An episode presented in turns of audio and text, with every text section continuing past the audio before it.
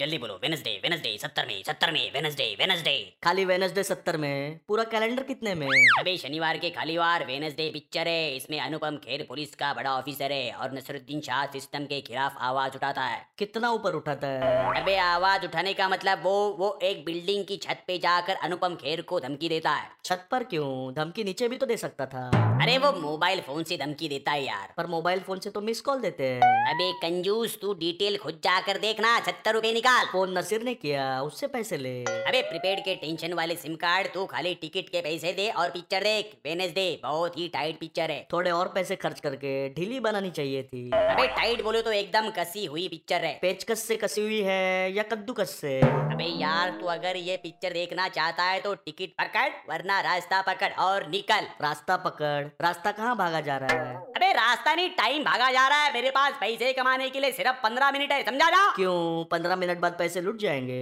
अबे मेरी खोपड़ी घूम रही है समझा तेरी खोपड़ी है तू समझा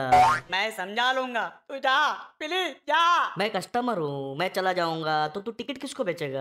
अबे तू कस्टमर नहीं सिर्फ कष्ट है और तेरे कष्ट से मैं मर रहा हूँ यार मर के तू स्वर्ग जाएगा कि नर अरे जहाँ सीट खाली होगी चला जाऊंगा पर अभी तू जा मुझ पर दया करना मेरे बाप पर मेरा नाम तो दयालु नहीं है उफ, दयालु कृपालु श्रद्धालु कचालु सब मैं बन जाऊंगा अब तू जा ना और दमालू अरे मेरी पूरी पर्सनालिटी का मेनू कार्ड बना ले पर मुझे छोड़ दे मेरे बाप मेन्यू कार्ड कागज का बनाऊं कि प्लास्टिक का आ, आ,